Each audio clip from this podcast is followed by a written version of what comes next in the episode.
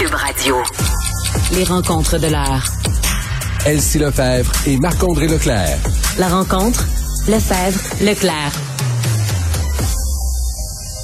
Elsie Marc-André sont là. Allô? Bonjour. Je suis comme motivée d'être dans mon studio. Je me dis, la prochaine étape, c'est que vous venez me voir en studio. Oui, bonne idée. Est là, on va y aller. Je caresse, euh, je caresse ce Ça rêve. bien, ça sent bien, oui. OK, on commence euh, avec la course à la chefferie du Parti conservateur euh, Marc-André. Patrick Brown qui se lance euh, dans cette euh, course-là.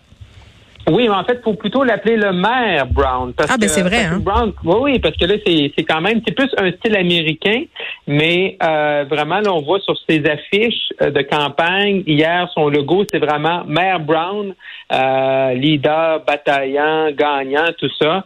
Euh, fait que c'est vraiment comme ça qu'il veut s'identifier, parce qu'il est quand même maire là, de Brenton, qui est une grosse ville là, dans la grande région de Toronto, qui est un ancien député fédéral chez les conservateurs, un ancien chef du parti provincial qui avait dû quitter dans la tourmente des accusations que finalement euh, CTV, il y a une entente hors cours, ont reconnu là, euh, qui était fausse. Euh, donc, lui, ça, ça joue beaucoup dans sa carrière, mais un, un lancement euh, énergique. Il y avait des gens, contrairement au lancement oui. Calgary de M. Charret, Oui. ça faisait du bien de voir du monde un peu, puis euh, il a quand même livré euh, un, un discours énergique. Cependant, Patrick Brown, c'est pas le plus grand ami des, des Québécois.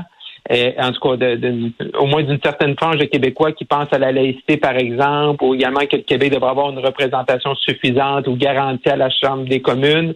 Donc, il y avait quand même des passages très, très, très directs, cinglants, contre la loi 21, entre autres, qui ramène un peu le sujet là, ce matin, puis il y a même des attaques entre M. Bond, M. Poliev, M. Bond qui attaque M. Poliev, et là, ça place un peu M. Charret un peu et son équipe et les députés du, du Québec qui l'appuient un peu avec une patate chaude. Pourquoi? Parce que là, ben parce que là, en fait, petit, euh, petite histoire, là, petit résumé, c'est que la position traditionnelle des conservateurs, c'est on va pas faire un projet de loi 21 fédéral, mais on va pas intervenir devant les tribunaux avant, pendant ou après la Cour suprême. Mais M. Charest, ce qu'il nous a dit la semaine passée, c'est que lui, il était contre 21, mais que si le projet de loi se retrouvait devant le fédéral, son gouvernement, le gouvernement Charest, allait intervenir. Donc, ça Oh. veut dire demander à ses avocats de mettre de l'argent, puis tout ça, puis d'aller d'aller présenter une position pour dire, on doit respecter la charte. OK, mais attends, Marc-André, j'ai une question qui est peut-être nounoune, Oui. là, mais je pense que plusieurs personnes se la posent en ce moment. Euh, différents chefs, euh, je comprends que c'est le même parti, là, mais ils peuvent avoir une position différente sur la loi 21. Pourquoi, euh, à ton sens, c'est une patate chose? Parce que les, les gens qui font partie du Parti conservateur, majoritairement, adoptent une autre position, donc ça pourrait venir lui nuire. C'est-tu pour ça? Non, ben, en fait, en fait, parce que c'est une patate chaude pour les députés québécois qui appuient M. Charest, parce que les députés québécois, ça fait trois ans qu'ils se battent. Et encore, tout dernièrement, ils se sont battus en interne pour pas qu'on change la position, que la non-intervention reste. Fait que lui, il vient comme de, de, de faire euh, tirer là-dedans, là. Exactement. Du jour au lendemain, il lui dit, moi, je vais intervenir, mais il y, a des- il y a six députés du Québec qui l'appuient, mais ces six députés-là, ça fait trois ans qu'ils se battent à l'interne. Ouais, et même oups. récemment, puis il y en a qui disaient, on va démissionner, on s'en va dépendant, on va perdre notre comté. Si on change cette ligne sur la, sur la non-intervention devant les tribunaux, dont la Cour suprême en dernier ressort, fait que là, là, il y a des députés qui, là, qui commencent à patiner, puis là, commencent à dire, ben ouais, mais là, c'est pas ça, c'est pas ça, Déjà, pas le choix. déjà. Ben là, déjà, puis là, ça fait une semaine que M. Charest est lancé. Fait que ça risque que tout l'aspect identitaire, l'aspect de la liberté religieuse, des signes religieux, euh, est au cœur de ça qu'on voit les positions de M. Brown. Mais là, ça place euh, M. Charest comme candidat québécois, mais c'est député québécois qui l'appuie dans une drôle de position. Là. Hey, parlant de Jean Charest, est-ce qu'on peut se parler de ses médias sociaux? Parce que Oui, c'est étrange euh, ce qui se passe. Non, mais je voulais envoyer tantôt la capture d'écran. Je me demandais si le compte de Jean Charest avait été piraté. Pour de vrai, il a tweeté sur Tom Brady, le joueur de football qui avait décidé de prendre sa retraite, puis qui finalement, euh, bon, euh, il, nous- fait un Dominique Michel de lui-même. Là, c'était toujours son dernier bye-bye, puis finalement, il revenait. Donc là, il va revenir pour une dernière saison, euh, Tom Brady. Et là, Jean Charest s'est comparé à celui-ci. A dit, je, je fais un Tom Brady euh, de moi-même, donc en faisant référence à son retour en politique. J'ai ri.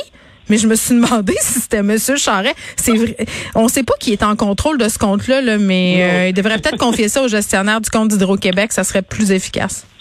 Mais c'est drôle que tu dises ça parce que j'ai eu la même réaction que toi parce que M. Charret, on s'entend que vient de lancer sa campagne, il est en retard. Donc, dans les médias sociaux, là, je suis allée voir sa page Facebook, euh, il y a 150 j'aime par publication. C'était quand même le lancement de sa campagne. Ça se voulait un moment fort. Je comprends que M. Charret part de rien. Et donc doit bâtir sa, sa, disons, sa, sa, sa crowd, là, sa, sa, sa masse de, de, de, de, partisans, mais quand même.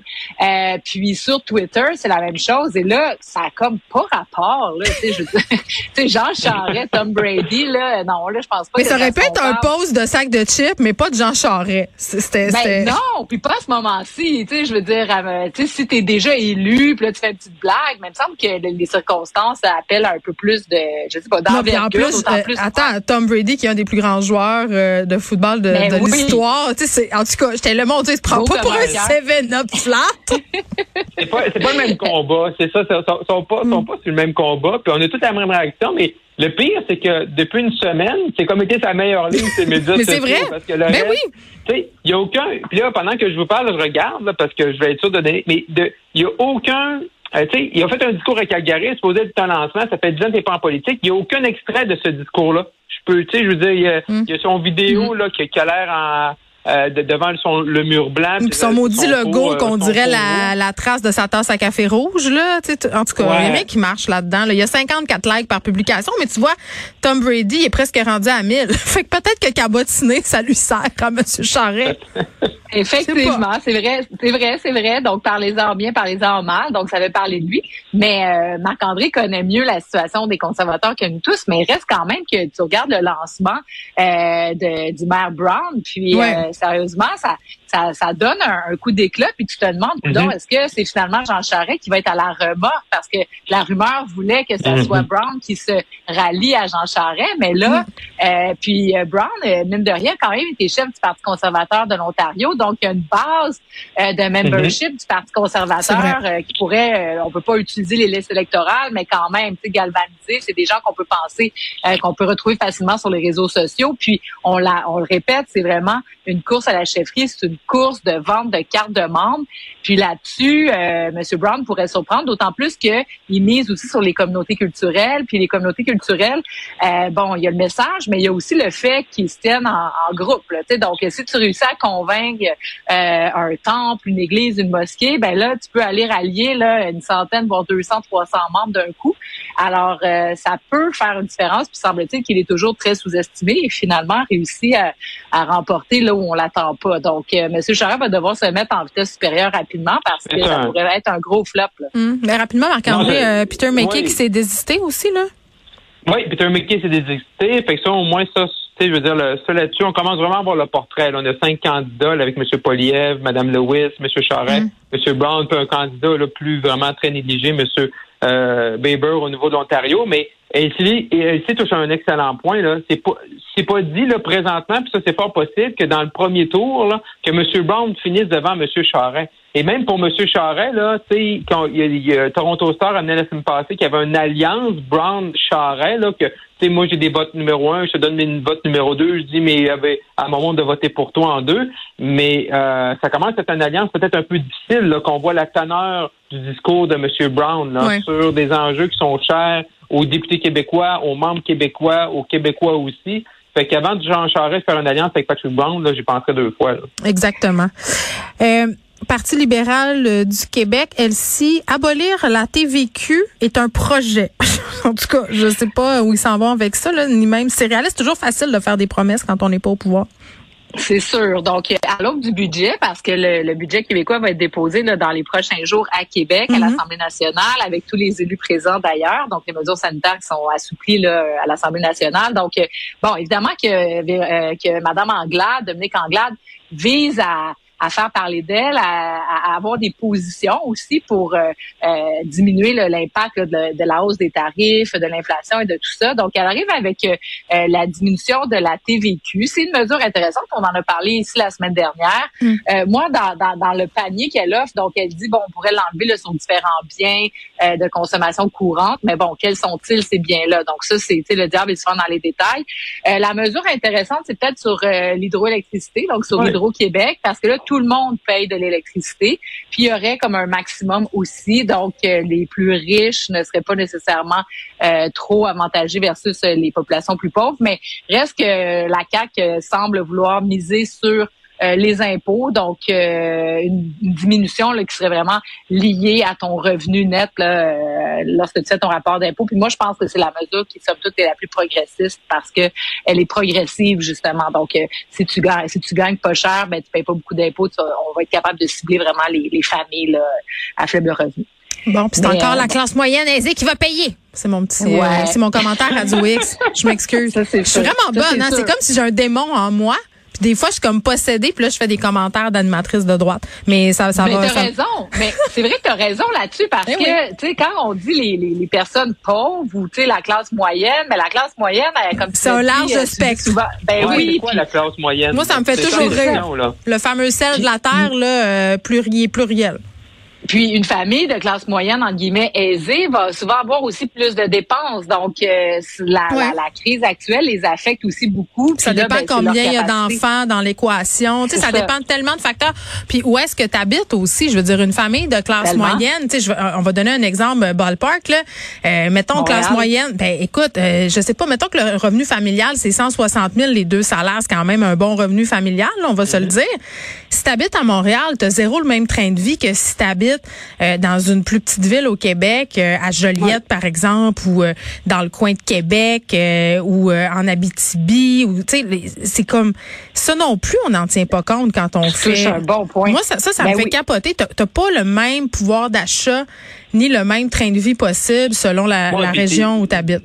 Ça, ça rentre aussi dans la définition, c'est quoi une classe moyenne? Ben, je, pense que chaque parti politique, chaque politicien, chaque personne a une définition. Après ça, tu te dis, ouais, ben là, mais si vous faites plus de revenus, c'est parce que là, il y en a qui vont dire, ouais, là, vous dépensez plus, arrêtez de dépenser. Mais tu sais, on veut-tu encourager les gens justement à euh, à, à, se dépasser, avoir des meilleurs salaires, à, aller chercher des, des, des, spécialisations dans leur métier. Ben, il me semble que oui.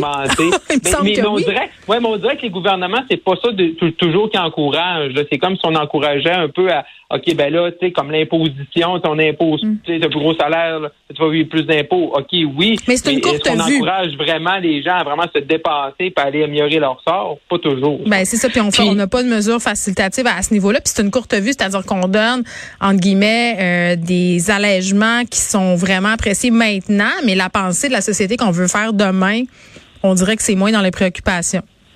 Il y a ça, puis aussi quand tu parlais des, des villes, tu sais, versus, tu sais, si tu habites en banlieue où ça coûte moins cher, tu sais, le compte de taxes municipales, qui est la principale manière de se financer des villes, on l'a vu pendant la pandémie, la, la hausse euh, fulgurante de la valeur des propriétés. Mm. Donc les salaires n'ont pas nécessairement suivi non, plus, et donc là les taxes euh, pour une jeune famille qui décide d'acheter un duplex à Montréal, ou par contre, ou par exemple une personne aînée qui voit son compte de taxes augmenter, ben là ça, ça va être concret, là, qu'on, les gens vont vivre ça dès cette année. Donc est-ce va y avoir des mesures fiscales au niveau municipal?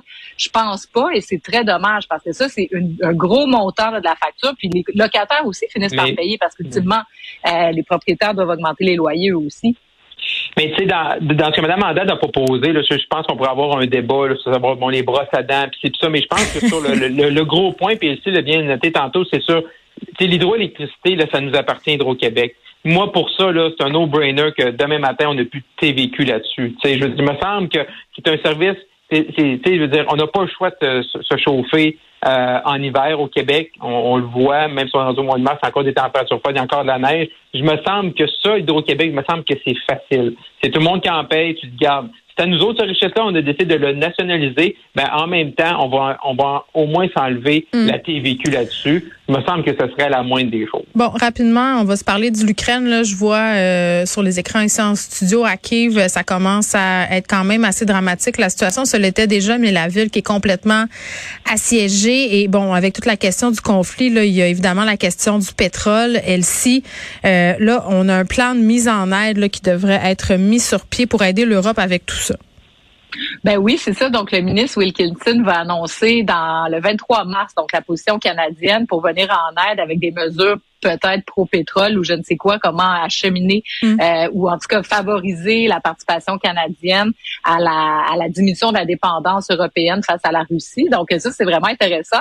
Euh, de qu'est-ce qui va en retourner? Parce que moi, je considère que l'enjeu énergétique, on le voit là, dans la crise actuelle, c'est un enjeu euh, fondamental. L'Europe est prise avec sa dépendance et donc ça, ça devient complexe de mettre des mesures et la Russie le sait. Et nous, au Québec, ben nous, on produit pas de pétrole. Donc c'est sûr que le Canada est le quatrième producteur mondial de pétrole, mais de rien. Et donc, nous, au Québec, bon, on s'enrichit si le Canada s'enrichit un peu, mais nous, on n'a pas d'avantage à exploiter le pétrole et on a surtout avantage à y aller en accélérer, en accélérant la, la, la, transition, ben, notre transition énergétique et tout ça. Et donc, ben, le ministre Julien est sorti euh, pour dire qu'au Québec, il n'y aurait pas de nouveaux pipelines qui allaient passer à travers le territoire. Donc ça, c'est une position euh, courageuse, je trouve, dans le contexte du débat actuel, parce que la pression allait être forte sur le gouvernement pour savoir si on allait aller de l'avant. Moi, je pense que c'est une position qui est sage, ben, d'un point de vue euh, de transition écologique et tout ça, mais même d'un point de vue électoral, parce que les pipelines, c'est un enjeu euh, qui soulève les passions. Puis je suis pas certaine que la CAQ veut avoir ce débat-là pendant les élections, pendant la campagne électorale. Marc-André, rapidement, en une minute s'il vous plaît. Ouais, non, mais, je, mais je, pense qu'il faut, faut, faut, aller au Tu as raison que c'est peut-être pas euh, payant électoralement, puis les mm. gens n'aiment pas ça, mais je veux dire, présentement, là, la meilleure façon, OK, d'isoler la Russie, c'est que, que l'Europe arrête d'acheter leurs ressources énergétiques. Et ça, le Canada, on peut contribuer. C'est un grand changement de cap, que M. Wilkinson, le ministre des Ressources naturelles, va annoncer d'ici euh, 9-10 jours, parce que c'est vraiment pas là que M. Wilkinson, M. Guilbeault, M. Trudeau s'en allaient. Là, le Québec, nous, on dit non, on va pas participer à ça. Mais la meilleure façon d'aider l'Europe, c'est de leur donner des ressources énergétiques. Puis la meilleure façon, le Canada, puis le Québec est encore dans le Canada, c'est de s'assurer justement si si l'Europe devient dépendante de nous, ben ils vont nous protéger. Fait que dans une situation d'instabilité, je pense, je comprends la position de M. Julien. Il était content de l'annoncer là euh, ce matin dans le journal, mais je pense que ah, je, je, je pense qu'on manque un peu de bateau au Québec par rapport à comment on peut aider les Européens, justement. Parce que si on arrête d'acheter le pétrole russe, hmm. le gaz russe, c'est là que ça va faire mal à Poutine. C'est la meilleure façon que de que d'enlever la, la Volca russe, c'est-à-dire de la SOQ. Oui, bon. Euh, Mais je suis tellement pas d'accord parce que construire un pipeline, là, ça va prendre 5-10 ans. C'est, et ça prend énormément de temps. Donc, c'est pas ah, demain matin qu'on va pouvoir aider la Russie. Il y a des projets ouais, présentement, même... pas besoin de construire des choses. Il y a des projets qui sont sur la table pour aider l'Allemagne, par exemple, puis on, on le fait pas. Je vais être obligée de vous ramener à l'ordre. C'est mon petit côté euh, maîtresse d'école, mais à chaque fois qu'on parle d'énergie, faudrait en parler en premier parce qu'on s'emporte tout le temps. Je rappelle euh, que le ministre Wilson va déposer un plat d'ici le 23 mars. Donc, regardez, il nous reste plein de jours pour décortiquer tout ça. À demain. À demain.